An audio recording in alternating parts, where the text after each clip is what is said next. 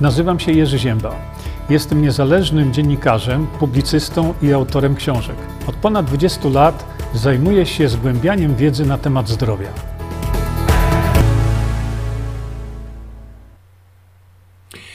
Dobry wieczór Państwu, witam Was wszystkich bardzo serdecznie z całego świata e, i dlatego w kwestii formalnej bardzo jeszcze raz proszę, nie witajcie się.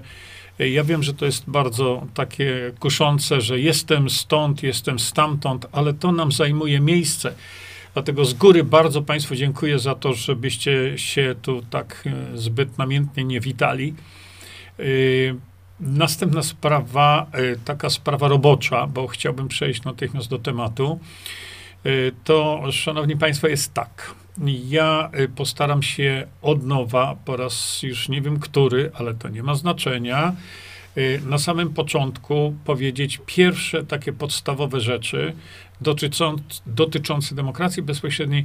Y, Chciałem również wskazać na takie pierwsze podstawowe e, bym powiedział, podstawy, żeby ci z Państwa, którzy tutaj są w tej chwili po raz pierwszy, żeby się nie zgubili, żeby o, od razu wiedzieli, o co nam chodzi, dlatego że no, rzeczywiście zawsze tak jest, że, e, że jest zawsze grupa ludzi nowych, e, którzy no, nie znają tego tematu, nie wiedzą o co chodzi i dlatego bardzo wszystkich proszę tutaj e, grupowo. Zaprzestańcie zadawania pytań i komentowania, dopóki nie usłyszycie całości. E, Niestety na tych wielu kanałach tego nie mogę zrobić i zaczyna się taka sieczkarnia. Ja w tej chwili chociażby no, powyłączałem w niektórych miejscach możliwość komentowania, y, ale nie wszędzie mogę to zrobić, bo jeżeli będziemy mm, e, wrzucać jakieś komentarze, pytania teraz, zanim ja skończę, to, to będzie galimatias, dlatego że mm, postaram się Państwu wytłumaczyć pewne podstawowe rzeczy, pokazać Wam pewne rzeczy, po to, żebyście mogli najpierw zapoznać się z wiedzą, a potem, żebyście y, komentowali, bo inaczej to, to y, trochę kiepsko wygląda.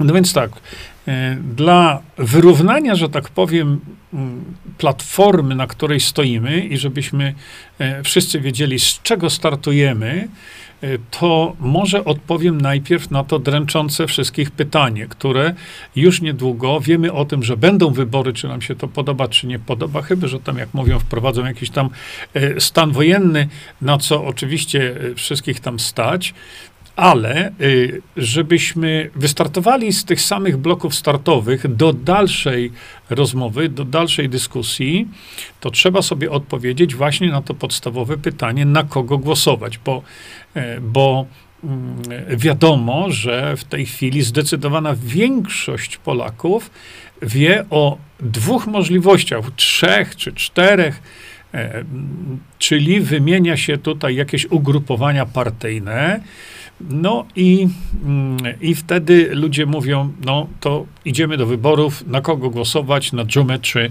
na cholerę.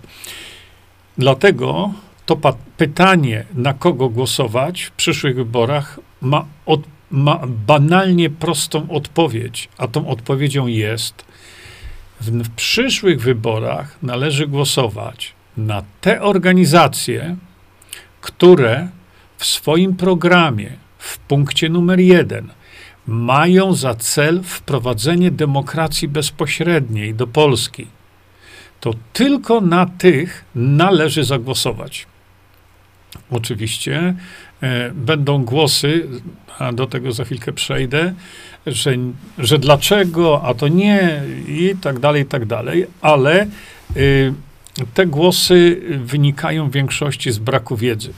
I teraz, proszę Państwa, ja Państwu to skrócę bardzo mocno, ale y, zachęcam tu wszystkich, tych w szczególności, którzy są m- młodzi stażem tu, bardzo Was proszę, nie kompromitujcie się publicznie, wyrażając swoje opinie chociażby, czy zdania na temat demokracji bezpośredniej, zanim nie po- zapoznacie się z wiedzą.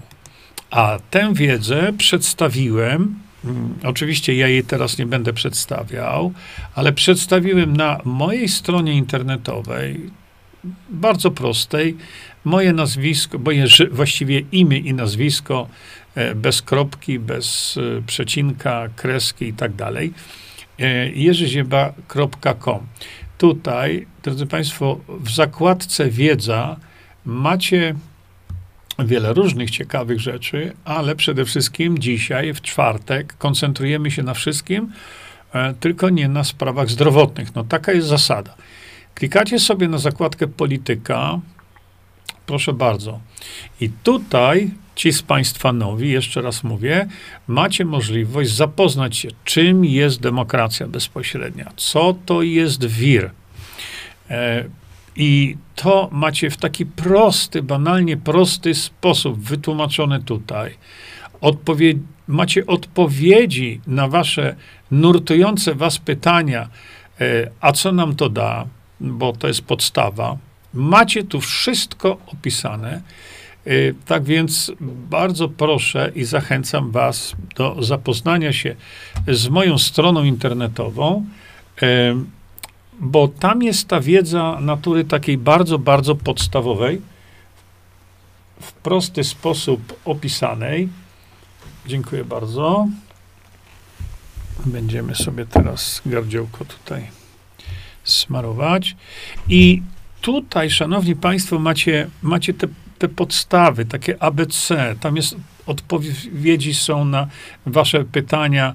Y, Polacy są za głupi, to utopia, tego się nie da zrobić, a oni nam na to nie pozwolą. To macie tutaj już gotowe, y, gotowe odpowiedzi, tylko trzeba się z tym po prostu zapoznać. Druga sprawa, którą y, sugeruję, żeby żeby mm, się zapoznać z którąś, to jest właśnie to oprowadzanie, opro, opracowanie mm, pana profesora, y, doktora, habilitowanego, pana y, profesora Mirosława Matyi, które ma tytuł Szwajcarska demokracja szansą dla Polski ze znakiem zapytania. I tu proszę się zapoznać najpierw z tym, żebyśmy naprawdę mieli wspólny, jak gdyby, początek e, do, do dyskusji. To nie jest długie, ale jest niezwykle treściwe i jest to coś, co e, wprowadzi państwa w świat demokracji bezpośredniej. E, tylko tutaj to opracowanie mówi o tym, w ogóle, jak zaczęła się Szwajcaria. To jest niezwykle ważne dla nas, dlatego że rozumiejąc to, możemy wyciągać jakieś wnioski, czy to się da, czy tego się nie da. Natomiast tutaj y, polska semidemokracja, no to, szanowni państwo, tutaj macie już książkę, zresztą ja zrobiłem do niej tutaj przedmowę, y, tej, do tej książki. Macie możliwość tutaj zapoznania się z tym, co trzeba zmienić. A więc tutaj macie receptę, na to wszystko, co nas boli. Tutaj mamy receptę, mamy najpierw analizę stanu obecnego, a potem pan profesor Matyja opisał, dał nam receptę, co zrobić. Jak zmienić polską konstytucję, jak zmienić ordynację wyborczą, która w żadnym przypadku demokratyczną nie jest, i tak dalej, i tak dalej. A więc Tutaj macie możliwości zapoznania się naprawdę z taką wiedzą podstawową e, i dopiero jeśli nabierzecie tej wiedzy, będziecie ją mieli, wtedy i tylko wtedy można e, pokusić się o to, aby e, komentować, a w szczególności krytykować dlatego że ja z doświadczenia już wiem, e, że mm, koncept demokracji bezpośredniej jest krytykowany najczęściej przez ludzi, którzy nawet żadnej publikacji profesora Matyi nie przeczytali. Ale, ale krytykują. No i najgorsza sprawa to też e, od razu uprzedzam tu i teraz. Jeżeli, szanowni państwo, będziecie to krytykować, i będziecie y, nawet obrzucać to epitetami, a nie pokazujecie rozwiązania innego, lepszego, no bo skoro krytykujecie, to musicie zaproponować rozwiązanie lepsze. To lepiej się publicznie nie wypowiadać. Oczywiście tutaj macie również tu link, bezpośredni link do strony profesora Matyi, gdzie macie jego książki, artykuły, wszystko, co tylko można wiedzieć na temat demokracji bezpośredniej, i dopiero wtedy, naprawdę wtedy e, możecie po zapoznaniu się z, z wiedzą dopiero rozmawiać. Ja zdecydowaną większość tych publikacji ja znam niemalże na pamięć. I dlatego y, ja nie chcę powiedzieć, że ja wiem wszystko, bo na pewno wszystkiego nie wiem, bo e, profesor Matyja jest tym, e, tym autorytetem, ale coś na ten temat wiem, co będę starał się Państwu e, tutaj przekazać. Jest jeszcze druga sprawa porządkowa, która, tak jak powiedziałem, ona wynika już z mojego doświadczenia mówienia o demokracji bezpośredniej i konfrontowania tego z Państwa wyobrażeniami, a mianowicie, Szanowni Państwo, może teraz to zrobię tak. Zacznijmy od tego, że ja wiedzę przekazuję. To nie jest, broń Boże, moja wiedza. No teraz jest wiedzą nabytą, no to y, ona jest po prostu moja, bo ja ją nabyłem. Ale ja ją nabywałem od profesora Matyi. To nie jest tak, jak wiele osób jest skłonnych za chwilę pisać i się popisywać e, po prostu swoją głupotą, e, że e, ja prowadzę na przykład akcję wyborczą, moją. Więc tu już teraz na wstępie mówię, nie mam najmniejszego zamiaru występowania w wyborach do Sejmu. A więc pełen relaks, drodzy Państwo. Druga sprawa, mm, ja nie należę do żadnej partii i nie będę należał. Trzecia sprawa to, tak jak powiedziałem, ja Państwu tutaj przekazuję wiedzę. Przekazuję. Nie jestem autorem tej wiedzy. Jestem tylko przekaźnikiem wiedzy, którą e, opanował pan profesor Mirosław Matyja. I tutaj macie właśnie e, link do jego strony. Przy okazji teraz muszę powiedzieć coś takiego. Numer jeden. Pan profesor Matyja mieszka w Szwajcarii ponad już 33 lata. Polak, oczywiście, i doświadcza przez ostatnie 30 parę lat, doświadcza demokracji bezpośredniej. Następna sprawa.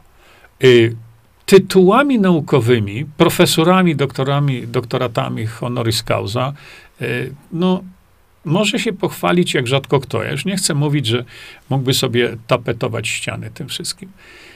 Następna sprawa niezwykle ważna, to pan profesor Mirosław Matyja ma pięć doktoratów z różnych dziedzin, ekonomii, finansów, ale trzeci doktorat właśnie ma z niedociągnięć demokracji bezpośredniej. A więc proszę zwrócić uwagę na to, jakiego kalibru eksperta mamy, który nie tylko ma doświadczenie e, praktyczne, ale ma przeogromną wiedzę e, no, teoretyczną tych systemów, e, tych systemów politycznych. Nie wiem, czy to jest dobry, dobre określenie, ale nie o to chodzi. O co mi chodzi? Chodzi mi o to, że zanim, szanowni państwo, będziecie krytykować demokrację bezpośrednią, czyli system, o którym będziemy mówić, to możecie się podjąć tej krytyki, jeżeli wasza wiedza, a przede wszystkim doświadczenie y, życia w demokracji bezpośredniej, to jest przynajmniej równe temu, co ma pan profesor Mirosław Matyja. Inaczej, to jakie macie prawo krytykować to, co mówi człowiek z pięcioma doktoratami na ten temat. Powiem Państwu, że w krajach azjatyckich, e, w krajach azjatyckich powstała cała fundacja, fundacja demokracji bezpośredniej imienia e, właśnie pana profesora Matyi. E, w tej chwili Ukraina jest o dziwo zainteresowana. Zgłosili, zgłosiły się też bardzo poważne grupy niemieckie, jak mi powiedział ostatnio, i grupy włoskie.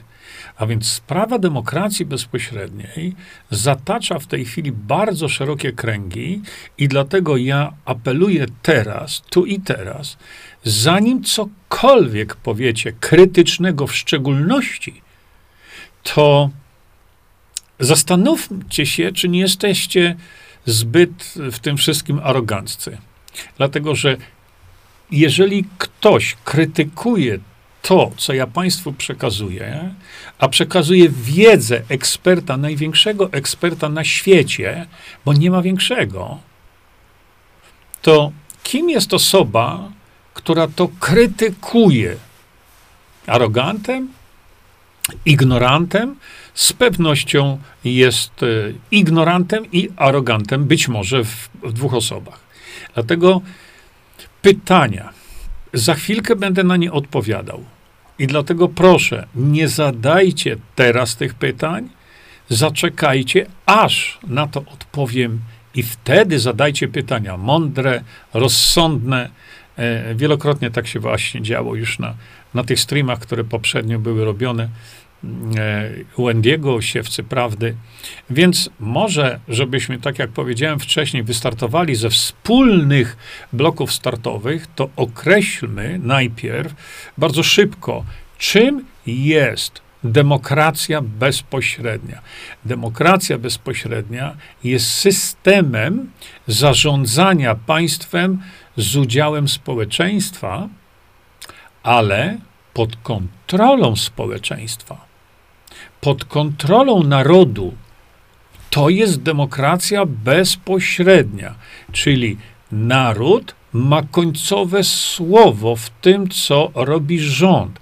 Dzisiaj naród nie ma niczego do powiedzenia. Zupełnie. Y, demokracja bezpośrednia y, w swojej takiej podstawowej roli ma narzędzie, jakim no, Wiele lat temu stworzyłem ten skrót WIR, czyli weto, inicjatywa i referendum. Weto jest y, takim narzędziem, które narodowi, podkreślam, pozwala na to, aby ustawę, która jest wprowadzona przez rząd, tą ustawę wyrzucić do śmietnika. Ile ustaw my mamy w Polsce takich? Które powinny wylądować w śmietniku. Teraz już. Ale, co, ale my tego nie możemy zrobić. A przecież podstawą y, właśnie demokracji bezpośredniej jest to, że to naród ma końcową, y, y, naród wypowiada się tak albo nie. I jeżeli jest wprowadzona jakaś ustawa, to tak jak pan profesor bardzo sprytnie mówił wielokrotnie, rząd ustawę proponuje, a naród ją akceptuje albo nie. Jeżeli chcemy wprowadzić jakąś ustawę, bo to jest wola, wola taka narodu, czyli wprowadzić chcemy jakąkolwiek ustawę, te ustawy, które w tej chwili leżą, e, leżą w zamrażarce słynnej. No w demokracji bezpośredniej nie ma zamrażarki w ogóle zamrażarka nie istnieje. Dlaczego? Dlatego, że naród chce jakąś, y, y, jakąś ustawę wprowadzić. Więc proces usuwania ustawy i wprowadzania innej, nowej ustawy, to ten proces zakończony jest zawsze referendum. Czym jest w demokracji bezpośredniej referendum? Podkreślam, tłumaczę to w kontekście środowiska demokracji bezpośredniej. Nie dzisiaj, bo jest wiele komentarzy mówiących, a, a, oni na to nie pozwolą, a my nie możemy zmienić konstytucji i na, nic nie może. No tak, dzisiaj podkreślam. Natomiast w środowisku demokracji bezpośredniej, kiedy na przykład y, chcemy zawetować ustawę, to to weto obywatelskie, które musi zebrać, prawda, też ileś tam tysięcy podpisów, to to weto mm, jest poddawane do referendum. I dopiero w referendum naród o tym decyduje, czy daną ustawę wyrzucić, czy jej nie wyrzucać. Ale to jest z woli narodu. Ta ustawa jest wyrzucona. Natomiast jeśli chcemy jakąś ustawę wprowadzić, no to mamy inicjatywę, czyli mamy pierwsze literka WIR, to jest weto, inicjatywa i referendum. Inicjatywa to jest właśnie to, co ostatnio 200 tysięcy Polaków y, podpisało, żeby chronić Polskę przed rozbiorem. I co z tego, że podpisało 200 tysięcy Polaków? Ustawę, która chroni Polskę. Leży to już od dwóch lat w zamrażarce. W demokracji bezpośredniej jest to po prostu niemożliwe, dlatego że w demokracji bezpośredniej inicjatywa narodu jest podawana znowu pod y, referendum, jest przedmiotem referendum.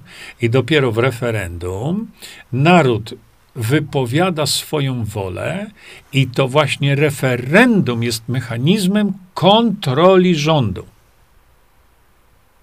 Tak?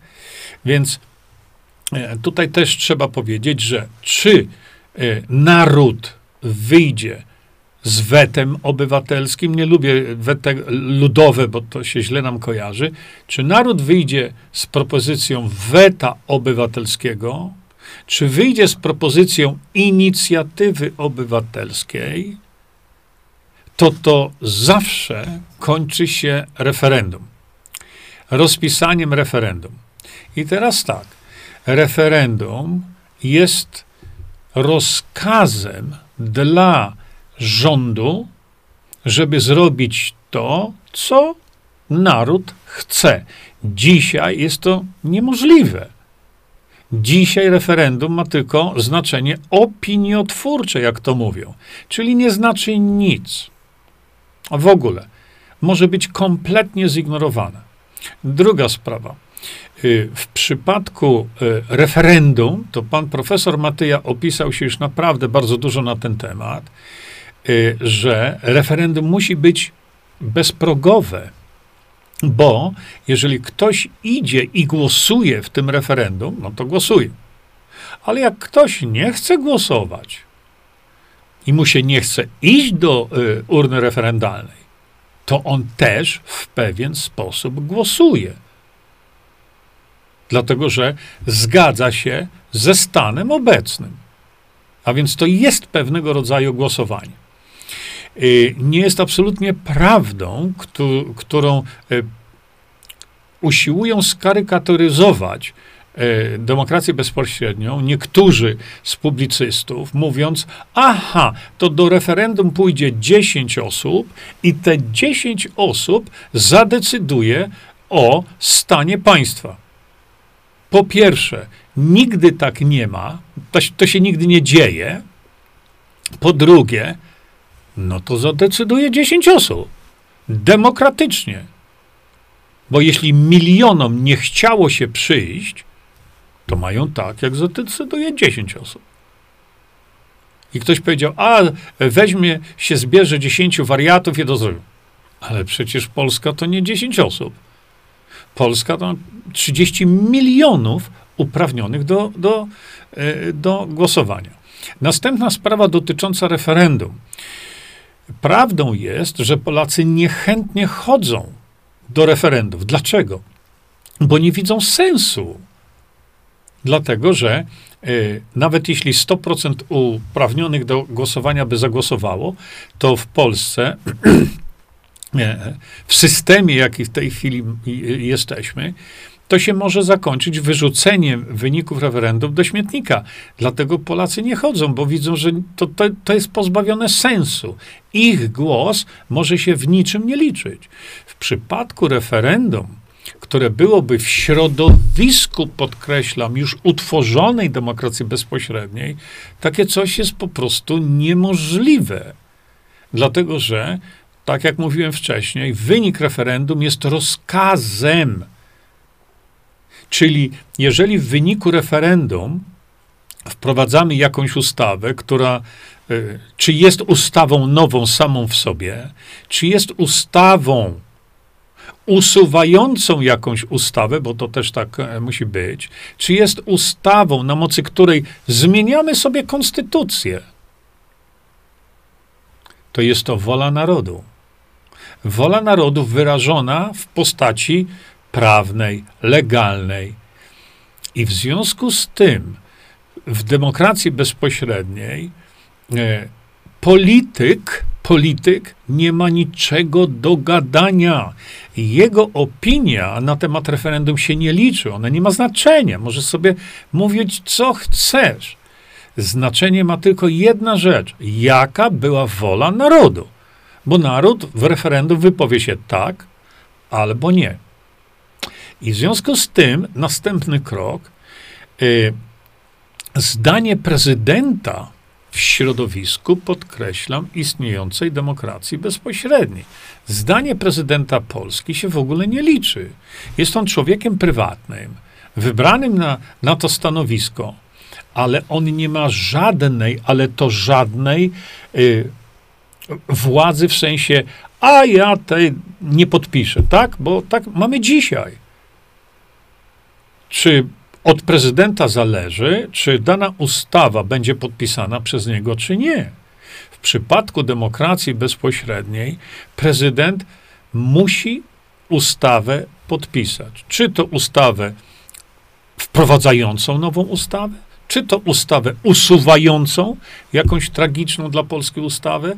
Zdanie prezydenta nas nie interesuje. Nic. Dlaczego? Bo naród się wypowiedział. I zadaniem prezydenta jest tylko z powodów formalnych podpisać ten wynik e, referendum, czyli ustawę taką czy inną. Ale to nie jest widzimisię prezydenta, tak jak jest to teraz.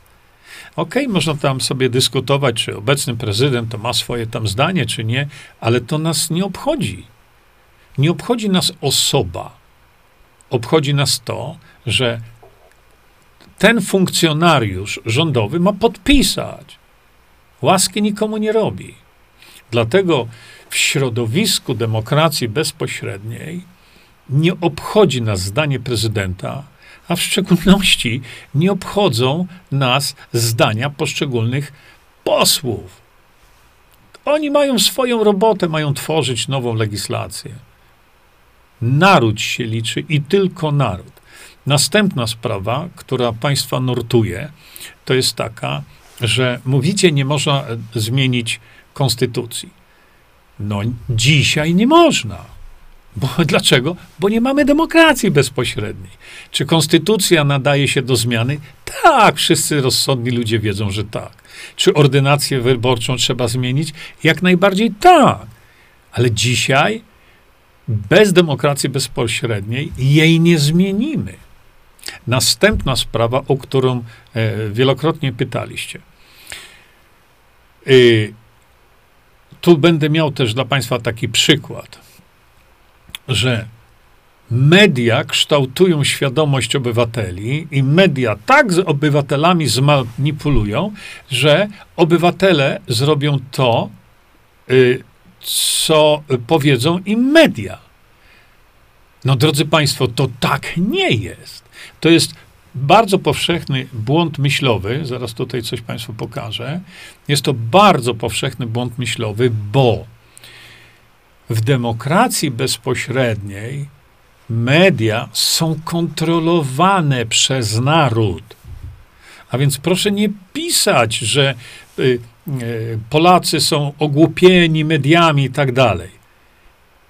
W demokracji bezpośredniej, kiedy jest mowa o podjęciu decyzji poprzez polski naród, to Polak, który idzie do urny wyborczej, musi być powiadomiony, dlaczego ta zmiana jest proponowana przez grupę Polaków, a potem ma to być usankcjonowane poprzez naród. To polega na tym, że każda ustawa, która wchodzi do Sejmu, czy usuwająca, ustawę, czy wprowadzająca ustawę jako ustawę, czy nawet zmieniająca konstytucję. To jest dopiero przed rozpisaniem referendum media, które należą do narodu, podkreślam, i są pod kontrolą narodu, te media edukują dopiero Polaków, o co tutaj chodzi.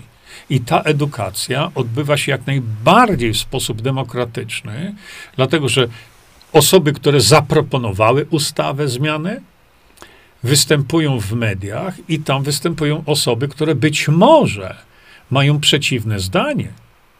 Dopiero ten proces edukacyjny, który odbywa się w narodowych mediach, podkreślam wielokrotnie, pod kontrolą narodu.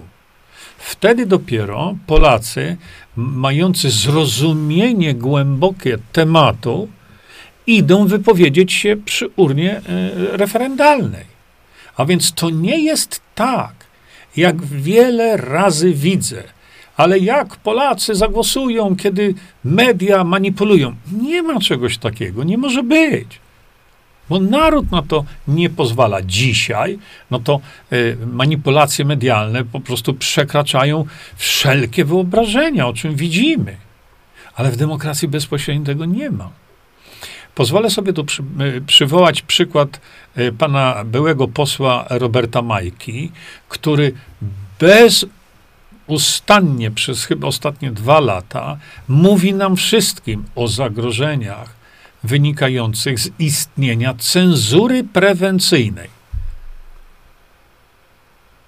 W przypadku środowiska istnienia w Polsce demokracji bezpośredniej, cenzura prewencyjna znika z automatu. A więc nie ma co mówić o tym, że istnieje cenzura prewencyjna, bo my o tym wszyscy wiemy. Tylko trzeba mówić, istnieje cenzura prewencyjna, a więc nie możecie usłyszeć prawdy, ale jeżeli wprowadzimy demokrację bezpośrednią, to tej cenzury nie będzie, z automatu jej nie będzie. Następna sprawa, y, która jest istotna, to jest taka, że z kimkolwiek rozmawiamy teraz, no ja rozmawiam naprawdę z tysiącami ludzi. Każdy mówi, że trzeba skończyć z partiokracją. No to demokracja bezpośrednia właśnie to robi. Ile razy słyszymy wołania, z tym trzeba skończyć. Na to nie ma naszej zgody. Y, robią to i tamto. Y, I tak dalej, i tak dalej. Cały czas słyszymy. Trzeba skończyć z partiami, trzeba skończyć z układami, trzeba skończyć z niebywałą korupcją wśród partii politycznych. Trzeba skończyć z tym, co powiedział premier Morawiecki, tysiące razy to powtarzam, że polski rząd jest uzależniony od obcych korporacji. No to jeżeli polski rząd jest uzależniony od obcych korporacji, to kto zarządza Polską? Obce korporacje. I rzeczywiście tak się dzieje. Więc ktoś mówi, trzeba z tym skończyć. A moje pytanie jest, a jak? No to łatwo się mówi. Idźmy na protest. Jaki? Dziesiątki protestów już było w Warszawie. I co one dały? Nic nie dały. Bo w dzisiejszych czasach protesty nie mają najmniejszego sensu, ani odnoszą żadnego skutku. Owszem, nagłośnią tam coś, co nagłośnić chcemy, ale nic więcej. I w demokracji bezpośredniej nie ma partii rządzącej. Jeszcze raz Państwu powtarzam, w demokracji bezpośredniej nie ma partii rządzącej. Jest rząd, są partie, ale nie ma partii rządzącej.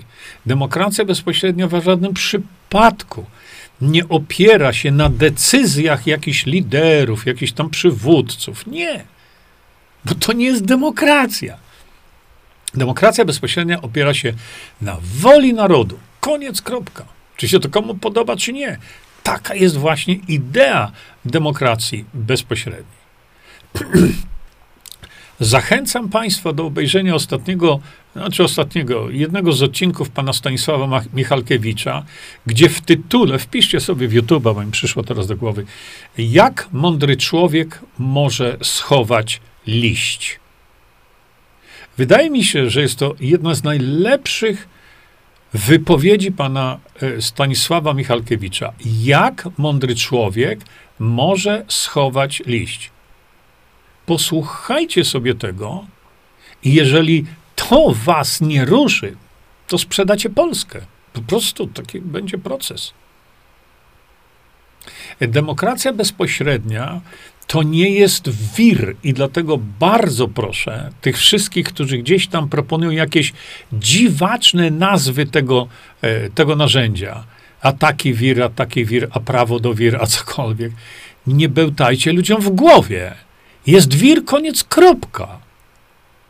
Nic więcej, bo ludzie zaczynają się pytać, a czy ten wir to jest ten właściwy wir, czy o tamten wir, tamten drugi wir to jest właściwy wir.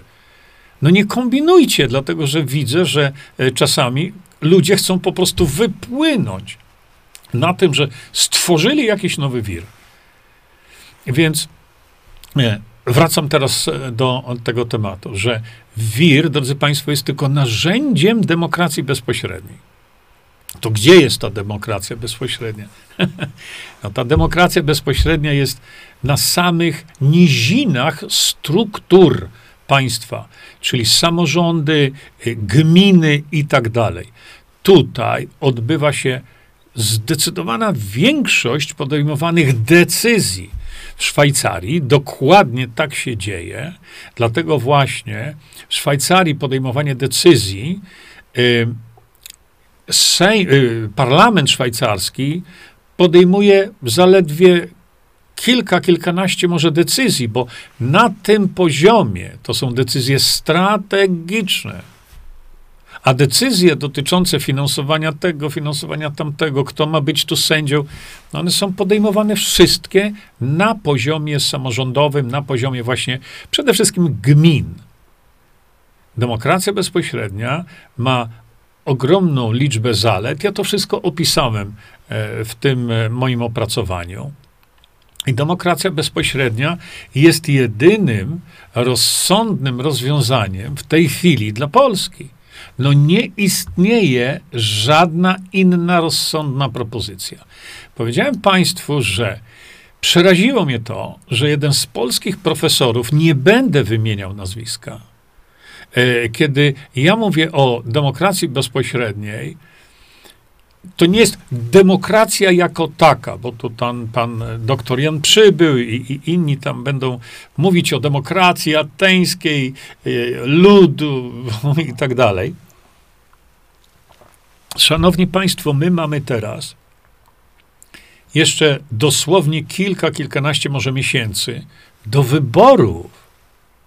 Więc ktokolwiek krytykuje, niech zaproponuje coś mądrzejszego niech zaproponuje coś, co można wprowadzić tu i teraz. Bo to łączy się też z tematem właśnie, e, bo przyszło mi teraz do głowy właśnie, monarchii. Ludzie mówią tylko monarchia, tylko. No, co to za hasełko? Tylko monarchia. Zastanów się jeden z drugim. E, jeśli mówisz tylko monarchia, to proszę bardzo. Być może na wiosnę, no może na jesień y, konstytucyjnie, będą nowe wybory. Wybierz tego króla. Co to jest zagadanie, tylko monarchia? To bardzo proszę. Kto ma być tym monarchem? Kto ma być tym królem? Kto poprze, kto nie poprze? Jakim mechanizmem to się ma dziać, że będziemy wybierać króla? No to dlatego mówię, tego typu hasełka, one ładnie brzmią, ale oni, one niczego nie dają, one niczego nie wnoszą. Dlatego już teraz przestrzegam, nie piszcie nigdzie tylko monarchia, bo jeżeli tak, to powiedzcie, jak tego króla wybrać. Jakie mamy mieć kryteria do wyboru króla? Tak? No bo jeżeli tak, bo to bardzo często się zdarza, jeżeli tak, to określcie to. kto ma być tym królem? Na jakiej podstawie? Czy naród go zaakceptuje? A jak naród ma się wyrazić w tym, czy akceptuje, czy nie? No więc e, to jest takie puste hasło, które często słyszę. A my mamy, e, w tej chwili Polska jest na krawędzi rozdarcia. My stracimy gigant, po prostu niewyobrażalne e, zasoby, na przykład. Stracimy. My w tej chwili stoimy przed tym albo mieć niewyobrażalne w tej chwili jeszcze bogactwo, albo stracić możemy to bogactwo. Jeżeli będziemy głosować na partię, to z definicji my to stracimy. Jeżeli te bogactwa będą pod kontrolą narodu, to my je zachowamy i z nich skorzystamy. Bo przez 33 lata Nikt nie pozwolił na skorzystanie tego. Mamy kryzys energetyczny. No drodzy Państwo, przecież to brzmi jak jakiś kiepski żart. Polska energią stoi. My mamy energii na następne 500 lat, a nam się mówi, że my mamy kryzys energetyczny. My możemy eksportować, my możemy sprzedawać energię w różnej postaci. W różnej postaci. Mamy ropę naftową. Mamy wodoru, drodzy Państwo, tyle. A wodór jest energią przyszłości, wodór jest tym czynnikiem przyszłościowym, nie prąd elektryczny. My jesteśmy, ja mówię często, może niezbyt fortunne słowo, ale my jesteśmy obrzydliwie bogatym krajem. Ale jeśli nie wprowadzimy demokracji bezpośredniej, czyli nie przejmiemy kontroli nad tym, co robi rząd, to my te niewyobrażalne bogactwo sami wolą narodu oddamy. Dlaczego wolą narodu? No bo jeśli wolą narodu będzie wybrać następne partie, no to oddamy to. Partie to oddadzą. Tak jak oddają teraz. Od 30 paru lat. Czy chcemy to zatrzymać, czy nie? młodzież polska y, powinna być zainteresowana właśnie demokracją bezpośrednią, dlatego że to młodzież polska będzie na tym korzystać. Albo nie. To te niewyobrażalne wręcz pieniądze są dla młodzieży polskiej. Ale to wszystko młodzież może stracić. Wszystko będzie pracować, młodzież będzie miała pracę i tak dalej, ale nie będą pracować na swoje. To jest oddzielny temat, który omawiam w wielu możnych moich publikacjach e, czy wystąpieniach. Natomiast teraz e, jest następne pytanie, albo może do tego pytania jeszcze wrócę. Natomiast e, chcę tu posłużyć się tekstem pana profesora, który pisze tak. Napisał krytykę demokracji bezpośredniej. I teraz proszę posłuchać. Ja to Państwu przeczytam, bo to jest naprawdę bardzo ważne. Demokracja bezpośrednia jest niezgodna z tradycją polską. Przez wieki mieliśmy demokrację przedstawicielską, była to demokracja szlachecka, opierająca się o wybory przedstawicieli narodu do Sejmu. Konsultowałem to oczywiście z panem profesorem Mirosławem Matyją. A więc, szanowni państwo, tak naprawdę to jak z ust profesora mogą wyjść tego typu słowa, że demokracja bezpośrednia jest niezgodna z polską tradycją. A wiece, które się odbywały, jeszcze słowiańskie, oparte na bezpośrednim głosowaniu, to co to było? No co to było? Przecież to było setki lat temu. Przecież to Polska pokazała światu e, chyba e, chyba Polska, prototyp właśnie demokracji bezpośredniej, tylko to potem zniknęło. A y, y, ta demokracja szlachecka, to proszę pamiętać, wtedy szlachcic miał tylko prawo do głosu. Ale po to się zbierano na tych sejmikach. Po to szlachta się zjeżdżała, żeby podjąć ważne dla Polski decyzje. No właśnie. Więc e, a czym były właśnie te sejmiki, te zjazdy? No właśnie procesem demokracji bezpośredniej. A jak tam decyzje były podejmowane? Je tak sobie autorytarnie? Przez jakiegoś dyktatora? Nie. Te decyzje były podejmowane przez właśnie zgromadzoną szlachtę, a więc mamy wręcz przeciwnie, e, e, zaprzeczając kompletnie braku znajomości historii polskiej przez pana profesora, my mamy tradycję, bym powiedział, e, demokracji bezpośredniej w Polsce.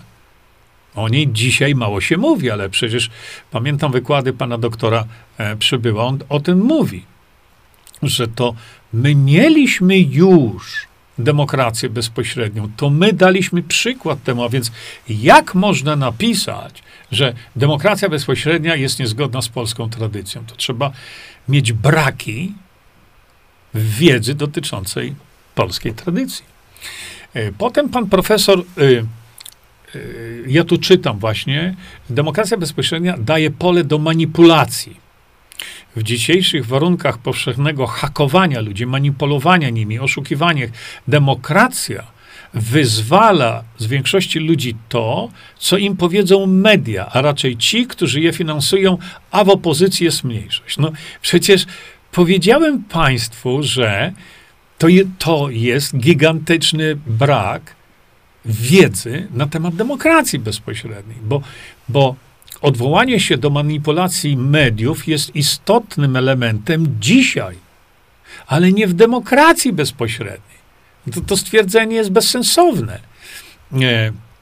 Dlaczego? Bo w prawdziwej demokracji bezpośredniej media są wolne, ale ciągle pod nadzorem narodu. I media nie mogą być w związku z tym manipulowane. A więc to stwierdzenie no, jest naprawdę. Co to znaczy?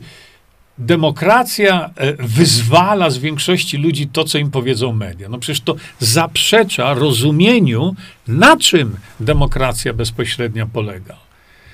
E, w demokracji bezpośredniej naturalną, naturalną opozycją nie jest partia w parlamencie w demokracji bezpośredniej opozycją danego rządu jest naród. No więc jak można mówić o manipulacjach? Czym? Jak? Kogo? A, a naród, yy, no, tak pan profesor Mirosław Matyja yy, mi powiedział przecież, naród yy, z natury nie jest mniejszością. Więc to niezrozumienie jest po prostu tragiczne. Właśnie naród podejmuje decyzję poprzez referendum. Dalej, pan profesor pisze, jest możliwa dostosowania w małych społecznościach. Demokracja bezpośrednia. Wielu myślicieli z historii myśli politycznej uważało, że demokracja bezpośrednia jest możliwa do stosowania jedynie do małych spo- społeczności. No właśnie, demokracja bezpośrednia jest przede wszystkim stosowana w małych społecznościach. Więc ten argument jest ponownie no, bez przemyślenia. On nie ma sensu. Bo całe państwo składa się z tych małych społeczności. Ale wtedy, kiedy jest do podjęcia strategiczna decyzja, to wtedy ta decyzja jest podejmowana już na poziomie dużo wyższym, ogarniającym e, na przykład cały kraj. E, jeżeli e, właśnie w gminach, e, we wszystkich gminach w Polsce, gdyby funkcjonował e, właśnie system polityczny oparty na bezpośrednim współdecydowaniu obywateli, e, to mielibyśmy wtedy prawdziwą demokrację bezpośrednią. Także nie można krytykować tego, nie rozumiejąc, e, że to właśnie jest dla tych, dla tych gmin przede wszystkim, ale nie do końca. Prawda? No i pan profesor, jest to idea populistyczna. To, ja już. Idea demokracji bezpośredniej jako wola ludu wywodzi się z populistycznych koncepcji Rousseau. idea populistyczna? A polityka oparta właśnie w aspekcie e, psychospołecznym stara się dostarczyć wyborcom przywódcę, przywódcę określonego typu, e, żeby był pożądany ten przywódca przez większość. A demokracja bezpośrednia właśnie tego nie robi. No więc no trzeba troszeczkę wiedzieć na ten temat. Demokracja y, y, bezpośrednia, y, mm, w demokracji bezpośredniej z definicji jej nie ma miejsca na liderów, przywódców, y, ludzi roku i tak dalej. Dlatego, że ci liderzy są schowani w czeluściach y, parlamentu, gdzie są partie, one mogą mieć swoich liderów, one mogą swoich przywódców i tak dalej. Tak. Ale ci liderzy nigdy nie są przywódcami rządu. Proszę to zrozumieć. I takie, e, takie pisanie z populistycznych koncepcji Rousseau, że to demokracja e, wynika z tego. No przecież to jest błąd. Błąd logiczny, błąd wiedzy. Rousseau żył w XVIII wieku. A demokracja bezpośrednia e, w Szwajcarii istnieje od średniowiecza. To tylko w 1848 roku te państwa zebrały się i stworzyły właśnie Szwajcarię. Ale model podejmowania decyzji w tych państwach jest już od czasów średniowiecza.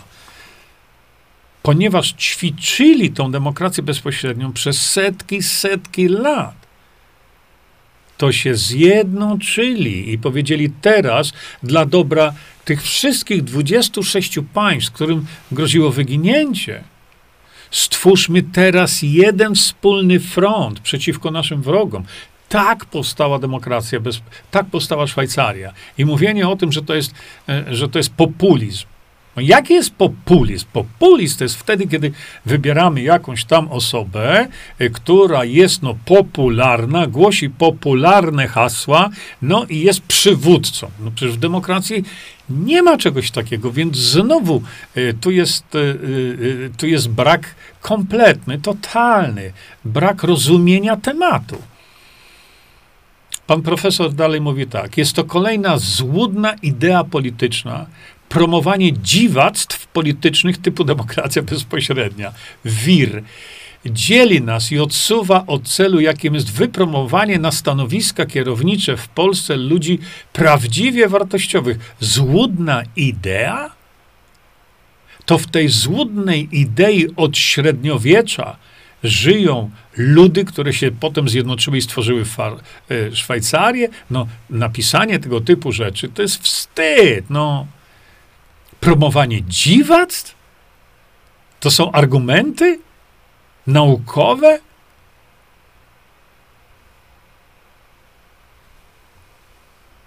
To trzeba napisać, panie profesorze, do, e, do, do Szwajcarów, do, e, w jakim dziwactwie, jak to dziwactwie politycznym żyjecie. Wy, Szwajcarzy, od setek lat, od średniowiecza. Głupcy jesteście. Zadoptujcie model polski, będziecie w pełnym niebie. Ach. No i teraz y, pan profesor, zamiast promować demokrację bezpośrednią i inne złudne idee, no to, czyli utopię, to w tej utopii żyją przez setki, setki lat Szwajcarzy, należy, do, należy, należy doprowadzić do wymiany elit politycznych na przedstawicieli patriotycznej inteligencji służących Polsce, na ludzi wartościowych, uczciwych, odważnych. Hasełka, slogany, to nic nie ma. To jest klucz do zmiany pozytywnej w Polsce. Należy prowadzić do wymiany elit w Polsce. O. A co to jest elita? Hmm? Jakie kryterium przyjąć do tego, kto należy do elity, a kto do elitą nie jest. Hmm? To jest ciekawe. Wykształcenie? No to wiemy, że wykształcenie nie idzie w parze z inteligencją. Pochodzenie, no jakie kryteria przyjąć? To się tak mówi. Znowu, hasełka i slogany. Na jakich kryteriach oprzeć wybór elit? Kto tą elitą ma być? Posegregujemy ludzi? Hitler se segregował. Pamiętacie? A tutaj, no, jest to może nie Hitler, ale jeśli już zaczniemy tu segregować, kto jest elitą, a kto nie, uu, to zbliżamy się do test Hitlera. A może połączenia, jakie dana, e, znajomości, jaka dana osoba ma, to ona będzie stanowiła elitę. A jak to się ma do zapisów Konstytucji, która wyraźnie mówi, że wszyscy obywatele są równi wobec prawa. To co, mamy łamać konstytucję, panie profesorze? To do Sejmu mamy tylko elity wprowadzać?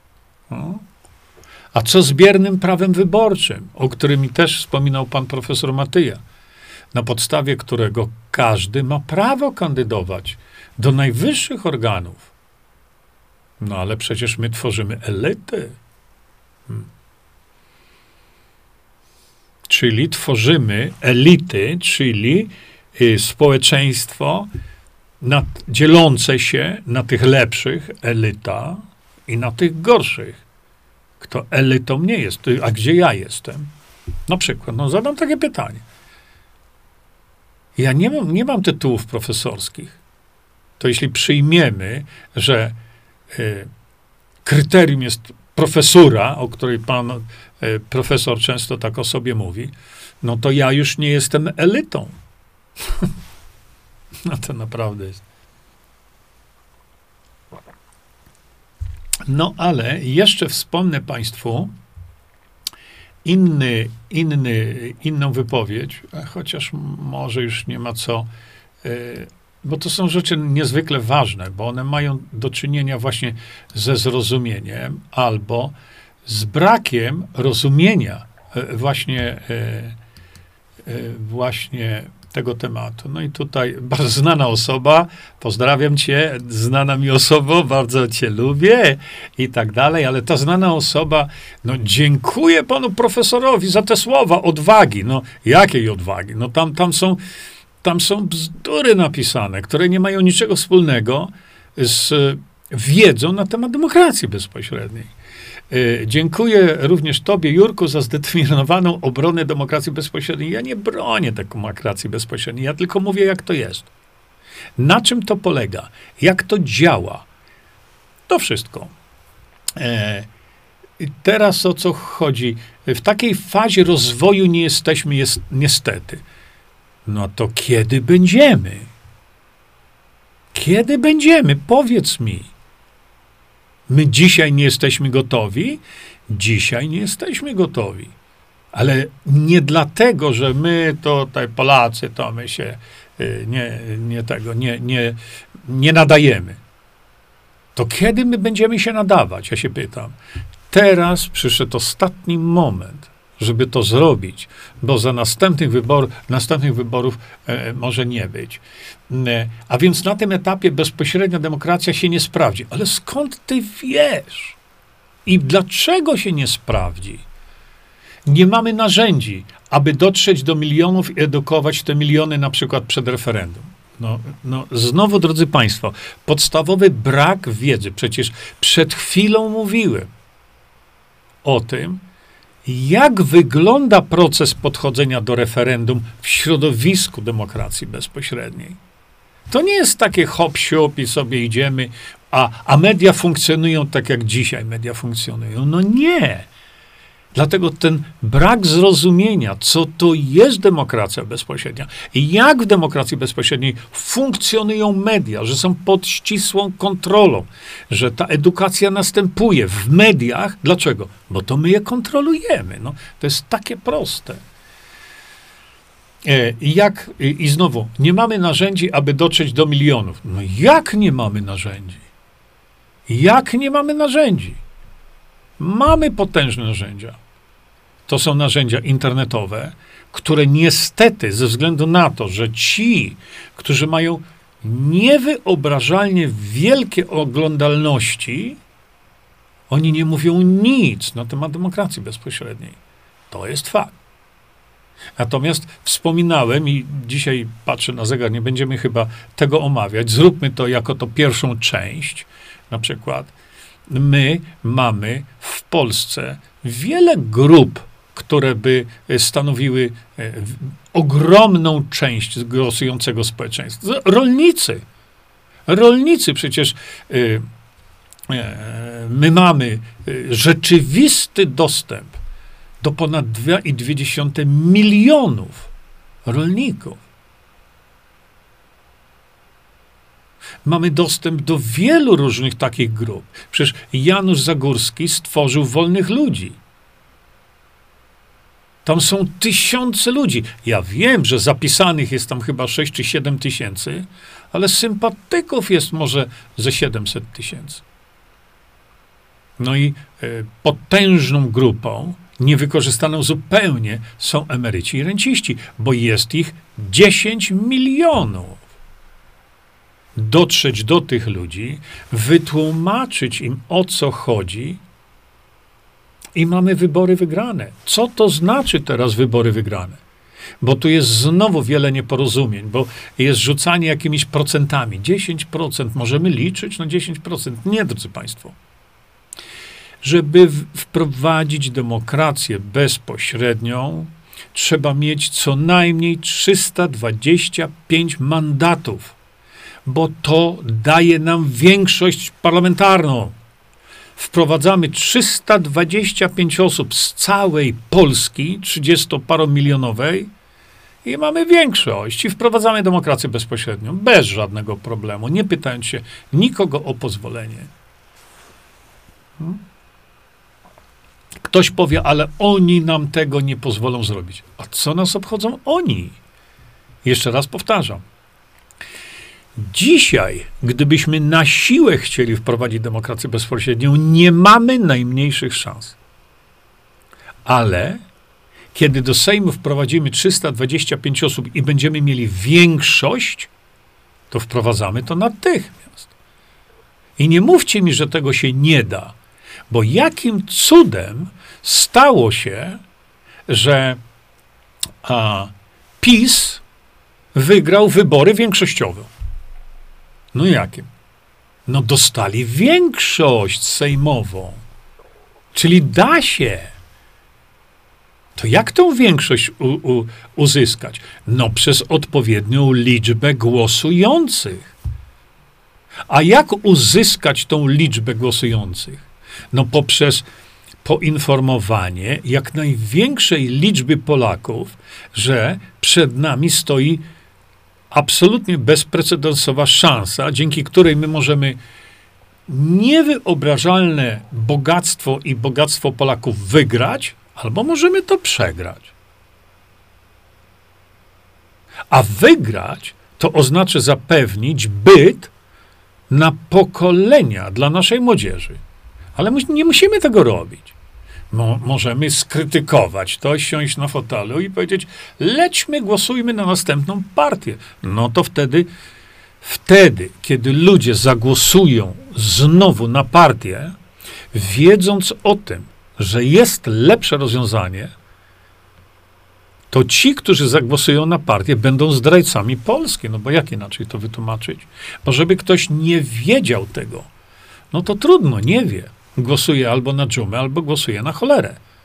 Ale jeśli wie, że jest system, który pozwoli na uratowanie Polski na przyszłe pokolenia, i on mimo wszystko tego nie chce, to kim on jest? Po czyjej stronie stoi? Narodu czy korporacji? No odpowiedzcie sobie na to pytanie. I teraz nie, mógłbym dalej mówić na temat demokracji bezpośredniej, ale skoncentruję się tylko na tym, na kogo głosować. Tak jak powiedziałem na początku. Tylko na te organizacje, które w swoim programie wyborczym wprowadzą demokrację bezpośrednią. No, już prościej tego się ująć nie da. Problem, jaki ja widzę od długiego czasu, jest taki, że ludzie głosują na osobę, a nie na to, co ta osoba reprezentuje swoim programem. Ludzie nie, nie wiedzą, jaki mają program tam e, te organizacje, ale głosują, bo go lubią. Bo jest religijny i każdej niedzieli jest nam mszy świętej. No to taki argument sprzeda Polskę.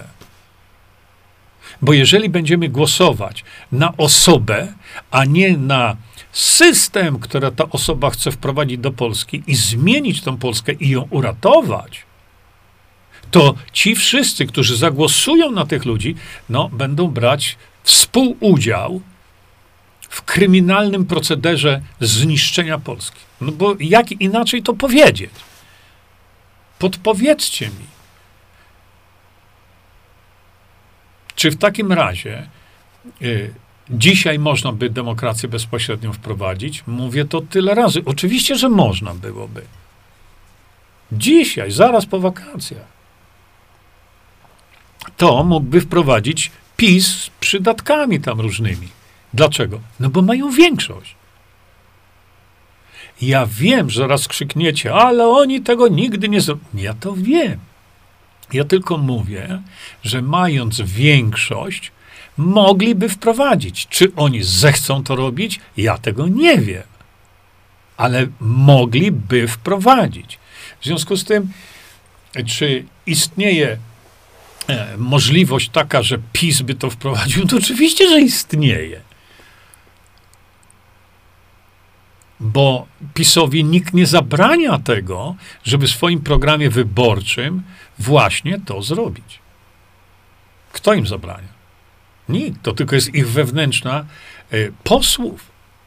Ich posłów wewnętrzna potrzeba wykazania się patriotyzmem, bo szczytem patriotyzmu posła jest przekazanie władzy narodowi, suwerenowi zgodnie z konstytucją. A tu głosujecie e, na, na różne opcje, e, właśnie, które są w tej chwili w Sejmie, które łamią polską konstytucję. I wszyscy są zadowoleni. A nie chcę tam łamią, nie? Ja głosuję na niego, bo on jest taki święty, ładnie mówi i tak dalej, i tak dalej.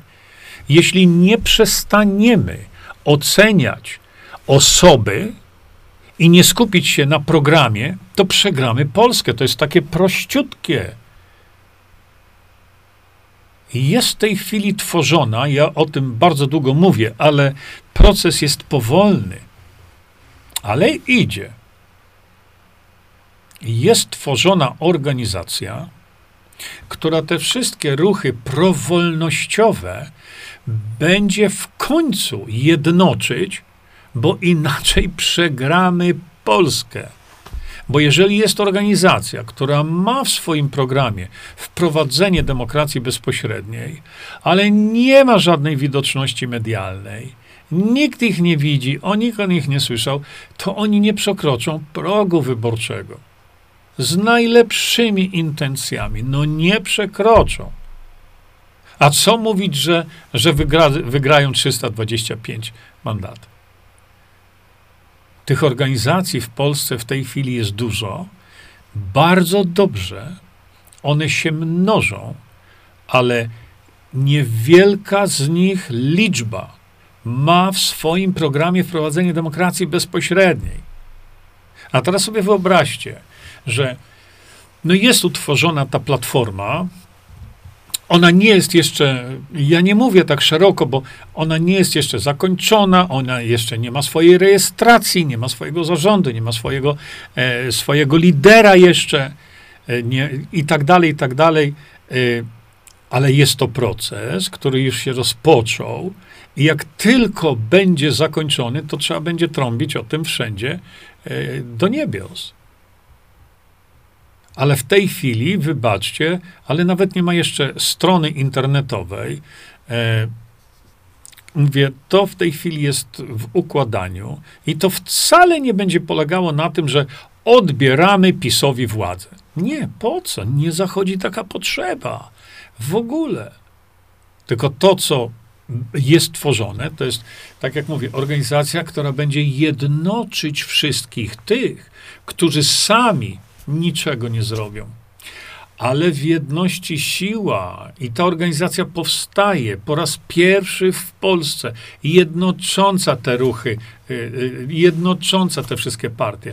A kto tam może wejść do tej koalicji? Każda organizacja, ale jest warunek że każda z tych organizacji, która ma swój własny program, prawda? Partia kierowców ma swój własny program. Nauczyciele mają swój własny program.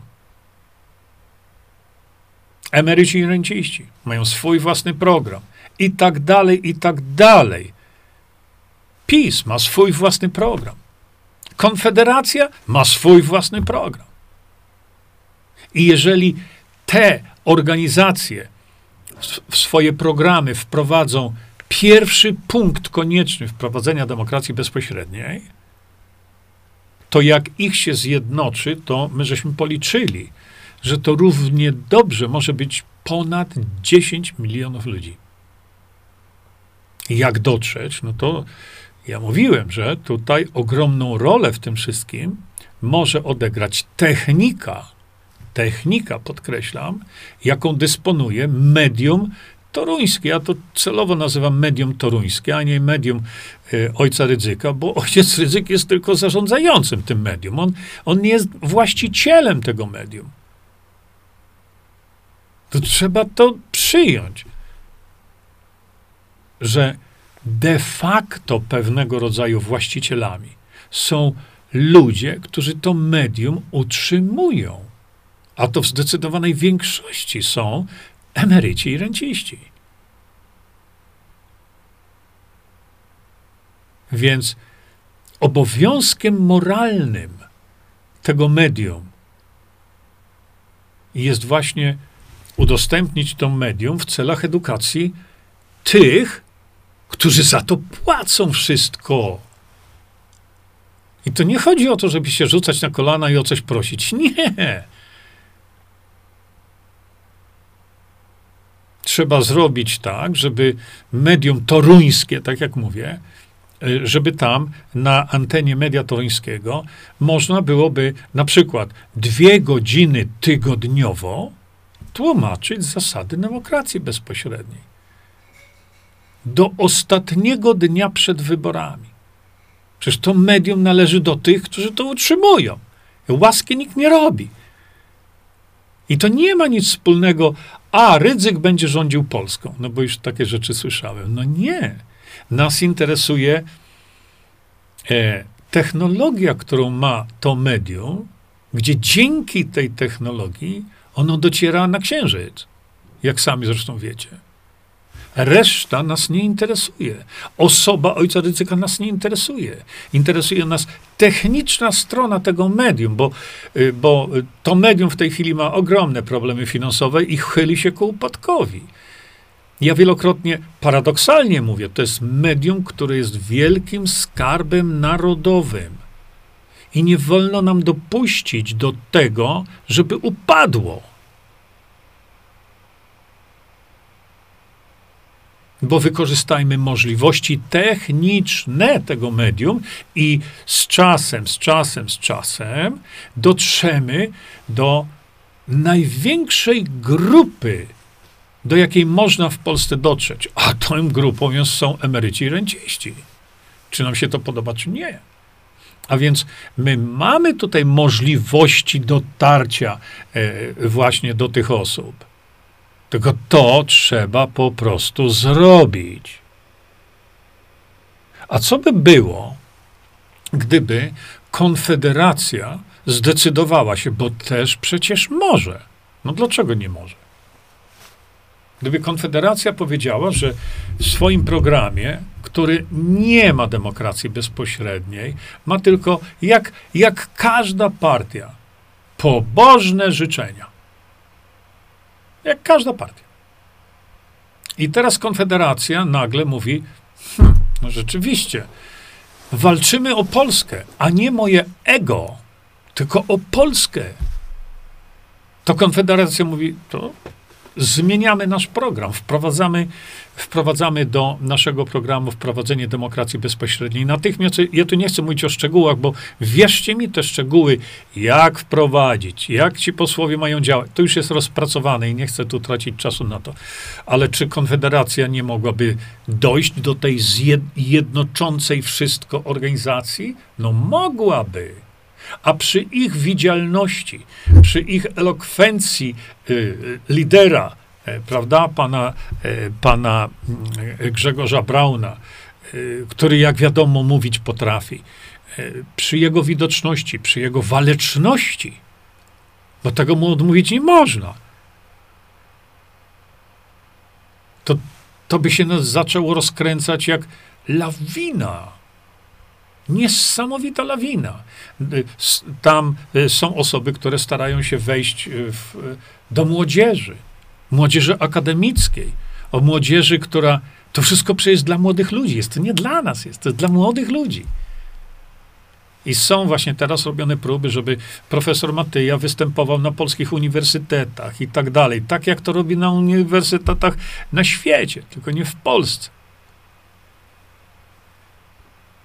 Młodzież, rolnicy, no, a emeryci i renciści to z kolei jest towarzystwo dziesięciomilionowe, gdzie są dawni politycy, y, profesorowie różnych maści, naukowcy, e, policjanci, wojsko, y, nauczyciele, górnicy, no bo są emerytami. I nie mówcie mi znowu zarzut, a emeryci to tylko 500 plus. Nie, nie, nie, nie. Bo kiedy ja spotykam się z grupami emerytów albo z grupami, w, gdzie są wewnątrz, mam tam 200, 300, 500 osób i są emeryci. I kiedy ja im wytłumaczę właśnie działanie demokracji bezpośredniej, co myśmy, my byśmy, jako naród byśmy mieli z powodu demokracji bezpośredniej, oni wszyscy w 100% się na to godzą. A więc oni nie są głupi emeryci. Nie wolno ich traktować w ten sposób. Jasne, że jeden emeryt ledwo wszędzie. Drugi emeryt, ponieważ się w życiu dorobił, może być niezwykle bogatym człowiekiem. No i co z tego? Zaangażujmy ich do pracy właśnie. Dlaczego? Mają czas. A wielu z nich jest niesamowitymi patriotami polskimi. Dlaczego? Bo są emerytami. Jak mamy chłopaka czy dziewczynę 20 lat, spróbujcie wymówić im o patriotyzmie polskim. No, tego nie napisali w smartfonie. Ale jak się ma już tych ponad 50 i więcej, to ten patriotyzm zaczyna z nas wychodzić ale z tej młodzieży nie. W związku z tym to naszą odpowiedzialnością jest stworzenie tego. Więc jeżeli no mówię, jesteśmy na etapach tworzenia tego, powstałaby ta, ta jednocząca platforma i doszłaby na przykład Konfederacja, bo ja nie widzę, dlaczego miałoby nie dojść. Zwłaszcza, że, proszę mi wierzyć, konfederaci wiedzą doskonale, co to jest demokracja bezpośrednia i co ona by y, naszemu państwu dała i Polakom. Wiedzą doskonale. Dlaczego tego nie zrobili? Nie jest to pytanie do mnie. Ale mają zawsze możliwość zrobienia tego. Zawsze. A teraz na przykład powstała antypartia. Dlaczego? Dlatego powstała antypartia, bo członkowie tej partii, jest partia, ale tylko z, z punktu widzenia technicznego, technicznego podkreślam, mają dosyć partii. No i powstała antypartia. Ale antypartia chce wprowadzić demokrację bezpośrednią. I co mnie obchodzi pan Marek Ciesielczy, który jest przywódcą? To, to mnie nie interesuje. Interesuje mi ich program, ludzi, którzy chcą dobrze dla Polski. Widzicie, jakie to jest proste? Nie koncentruję się na ocenie lidera danej partii, bo to nie o to chodzi. Ja koncentruję się i chciałbym, żebyście wy to robili na programie, który oni mają. Co mi obchodzi pan Hołownia? Który chce wyszprycować cały polski naród, nie mając zielonego o tym pojęcia. Co mnie jego zdanie obchodzi? W ogóle nic. Mnie obchodzi jego program. A w jego programie nie ma demokracji bezpośredniej. Więc wypad, jak to mówimy elegancko. To nic nie da, bo to będzie powtórka z rozrywki. Partia, partia, partia. Powstało y, nowe stowarzyszenie prezydenta Siemianowic, pana Rafała Piecha. Polska jest jedna. No, Akcja wyborcza się rozpoczęła, pięknie zrobiona w stylu amerykańskim. Pan Janek Pospieszalski mikronom biega. Y, no i, i, i oprawa, oprawa medialna fantastyczna. Piątka z plusem. Ale w programie wyborczym nie mają demokracji bezpośredniej. A mówią, będą jednoczyć Polaków. Pod czym? Pod jakim hasłem? Tam nawet haseł dobrych nie ma. Więc nie nakręcajmy się, że mamy przywódcę, który przystojny, dobrze mówi, do kościoła chodzi i tak dalej, gada płynnie, którykolwiek to jest, to nie ma znaczenia, który. Co on niesie za sobą? Jaki jest jego plan działania? Jaki jest inaczej jego program?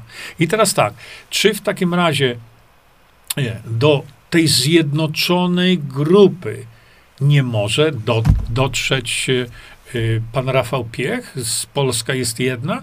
Może. Może i ja na jego miejscu bym to zrobił. Bo z całym szacunkiem do tego, co robi, bo robi dużo, byłem kilka dni w Warszawie, nikt o tym nie słyszał. Nikt o tym nie słyszał. Ile lat zajęło Konfederacji, żeby wizualnie, medialnie zaistnieć. Ile lat? I weszli w końcu, mają 11 mandatów. No więc jedna Polska, jeszcze raz mówię, szacun wielki za oprawę medialną. Ale to wszystko za mało. W tej burzy, w tej kakofonii wyborczej, to jedna Polska jest takim malutkim pyłkiem, ginie żeby nie wiem, co zrobić.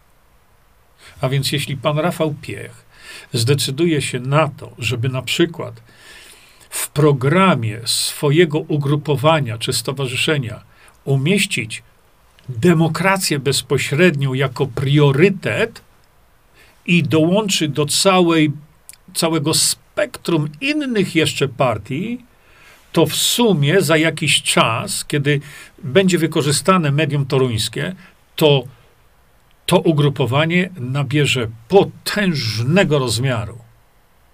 A potężny rozmiar to jest potężna liczba głosów, a potężna liczba głosów oznacza większość sejmową. Widzicie, to jest naprawdę bardzo proste wszystko. Dlatego mówiłem, przecież PiS ma większość sejmową, bo potężna liczba Polaków na nich zagłosowała. A więc to jest jak najbardziej możliwe. I tak jak mówię, a jeśli PiS pomyśli, chyba y, trzeba zgodnie z konstytucją przekazać władzę Polakom, y, o, narodowi, dlatego, że jesteśmy wielcy, dlatego, że nas słuchają, dlatego, że okej, okay, tracą tam poparcie, ale to widzimy z innego powodu, ale przekażmy teraz władzę narodowi i odbijmy tę Polskę z rąk korporacji. Co stoi na przeszkodzie, żeby PiS nie zjednoczył się z tymi innymi wszystkimi? Pan doktor Bodnar. Przecież pan doktor Bodnar z Przemyśla założył partię. Przecież on sam jest niewidoczny w mediach. W ogóle. Więc, żeby nie wiem, co zrobił, to on nie wygra wyborów w sensie wzięcia większości. No nie ma szans.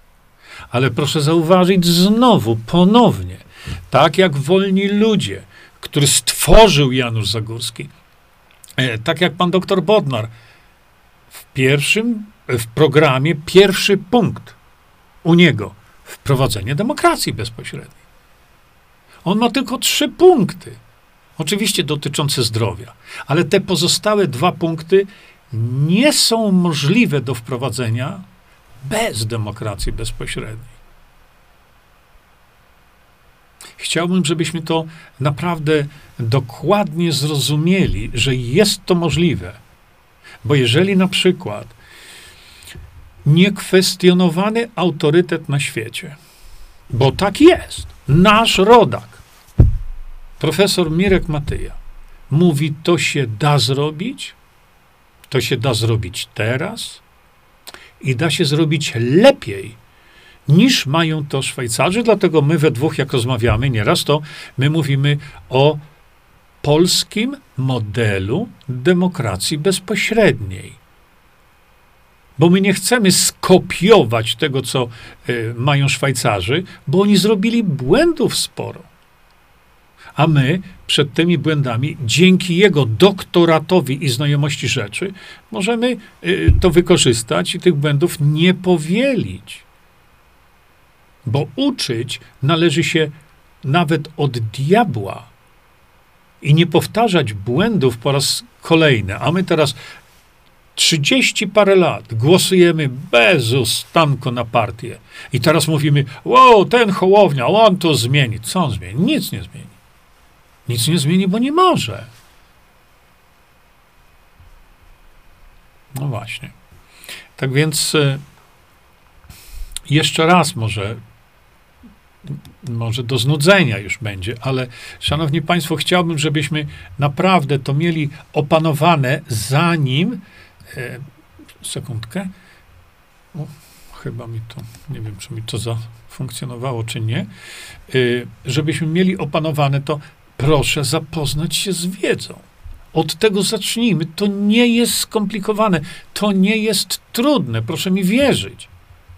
A dla tych, którzy nie mają cierpliwości, to jeszcze raz powtarzam, wejdźcie sobie tutaj i tak jak mówiłem na początku, zapoznajcie się o, z tym pierwszym opracowaniem. Wir i demokracja oddolna, czyli bezpośrednia. Dlaczego tak ma? Dlaczego to nam to da? Dlaczego to ochroni Polskę? Macie y, to wszystko wyłożone jak na talerzu.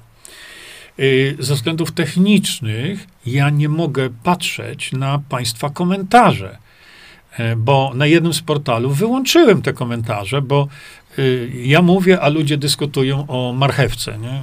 To takie jest cienkie trochę. Jesteśmy na rozdrożu. Być albo nie być. To jest być albo nie być polskiej polskiej młodzieży która w tej chwili jest młodzieżą TikTokową. To jest dramat, o którym mówiłem dużo wcześniej. E, tak się zastanawiam, czy jeszcze nie może coś mi umknęło, ale drodzy Państwo, nie uciekamy stąd. My y, za tydzień nie będę mógł, bo o właśnie, za tydzień mam niezwykle ważne spotkanie dotyczące tego mechanizmu jednoczącego te wszystkie organizacje prowolnościowe, jednoczące, przygotowujące do wyborów. E, bo ktoś powie, e, a nam na to nie pozwolą. Ale jeśli w wyborach wybierzemy naszych ludzi z listy tej właśnie koalicji, czy jakkolwiek sobie to nazwiemy, jeśli wybierzemy, to koniec. To co to znaczy oni? Nie ma onych, bo my w wyborach powszechnych startujemy do wyborów z tych samych bloków startowych, co PiS, co PO, co tam jakieś inne kanapowe partyjki, e, co Konfederacja i tak dalej.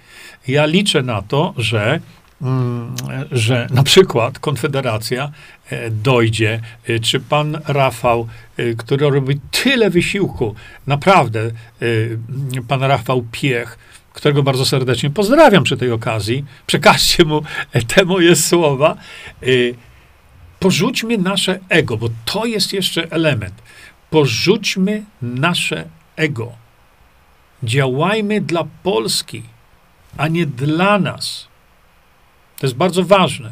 Ja nie jestem członkiem żadnej z tych organizacji. Dlaczego?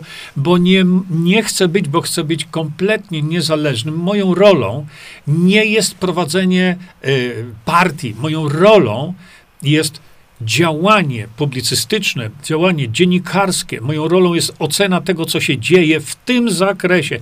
Mnie reszta polityki nie interesuje. Ale tylko to bo tylko to jest ratunkiem dla Polski. I jeżeli my mamy kogoś z, z pięcioma doktoratami e, i 33 lata doświadczenia, a ktoś mówi, nie, nie, to się nie da, a ten mówi, że się da i to łatwo się da. Widzicie, jeszcze raz wracam do tego samego i błagam was na koniec, nie oceniajcie osób, nie podejmujcie decyzji, na kogo głosować ze względu na osobę. Bo osoba nas nie interesuje. Interesuje nas program, interesują ludzie, którzy ten program by wprowadzali w życie. To nas interesuje. A to, czy on ma wąsy, czy ma brodę, czy ma okulary, czy jest na mszy świętej każdego dnia, to nas nie obchodzi. I tutaj odsiewajmy plewy od ziarna, patrząc na ich programy. Skoro teraz rozumiemy, że jedynym praktycznym rozwiązaniem dla ogromnych problemów polskich jest wprowadzenie demokracji bezpośredniej, to już wy, drodzy Państwo, sami podejmijcie decyzję, ale oceniając program danego ugrupowania, którego jesteście na przykład zwolennikami, bo ja nie wiem czyim. Tak jak powiedziałem, może to być PiS. Czemu nie? Może być to PO. Czemu nie? Dlaczego nie? Nikt nie zabrania zrobić tym organizacjom czegoś naprawdę dobrego dla, e, dla Polski. Tak jak powiedziałem, myślę, że nie ogarniemy tutaj wszystkich aspektów e, demokracji bezpośredniej, a w szczególności tego, co by nam demokracja bezpośrednia dała. Bo to jest uporządkowanie sądownictwa, drodzy Państwo, uporządkowanie strefy finansowej Polski. To jest wprowadzenie, powrót do ustawy Wilczka. I nie trzeba tworzyć y, partii pod tytułem strajk przedsiębiorców. No bez sensu. Ja ci, Paweł Tanajno, mówiłem to. Po co? Wprowadzamy ustawę Wilczka i, y, i, i, i, i przedsiębiorczość w Polsce wybuchnie wulkanem. Na tym zarobi Skarb Państwa niebywałe pieniądze. Uporządkujemy, tak jak mówiłem, sądownictwo, bo ludzie mówią, a te sądy, no, bo dzisiaj nie damy rady, tego się dzisiaj nie da zrobić. Uporządkujemy medycynę, ja bym bardzo chciał. Wprowadzimy ustawę zięby, tak? Którą, od której mówię politykom od pięciu lat. Nikt nie chce tego tknąć. A to oznacza niebywałe, mili, multimiliardowe oszczędności i to oznacza zdrowie Polaków i życie Polaków.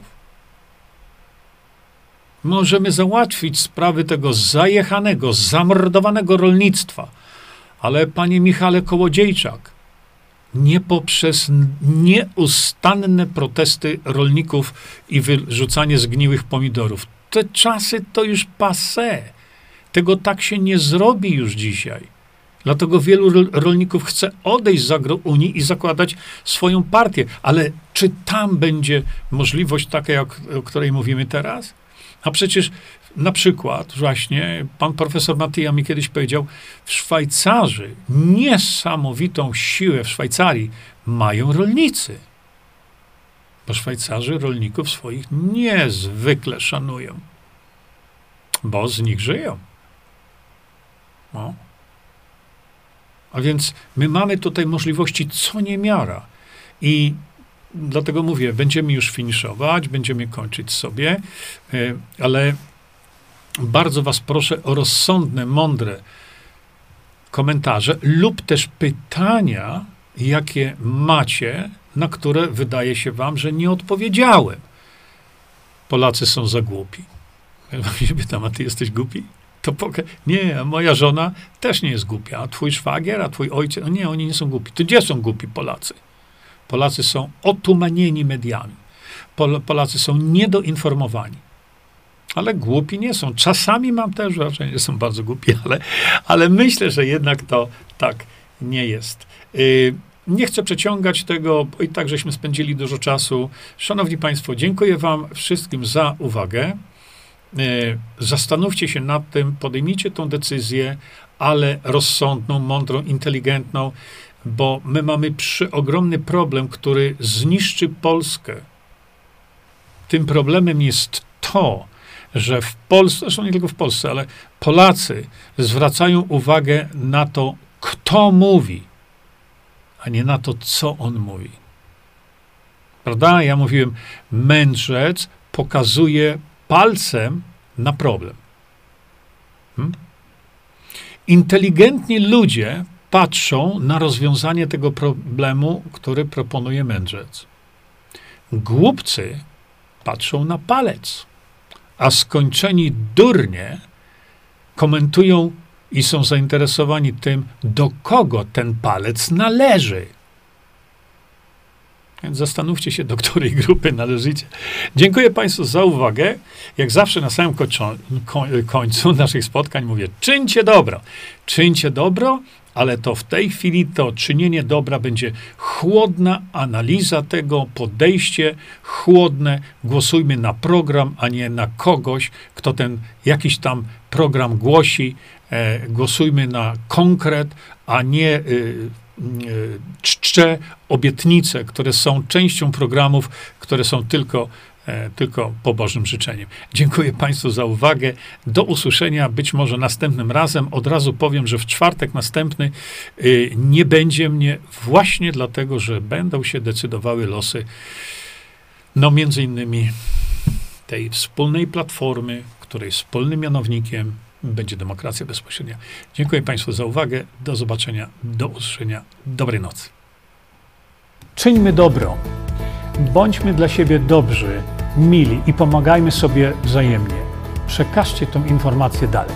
Po więcej informacji na temat odporności naszego organizmu witaminy C zapraszam Was na moją stronę internetową jerzyzieba.com. Pamiętajcie, że wiedza to nie porada lekarska. Konsultujcie dolegliwości z lekarzami i stosujcie także jak najwięcej naturalnych metod.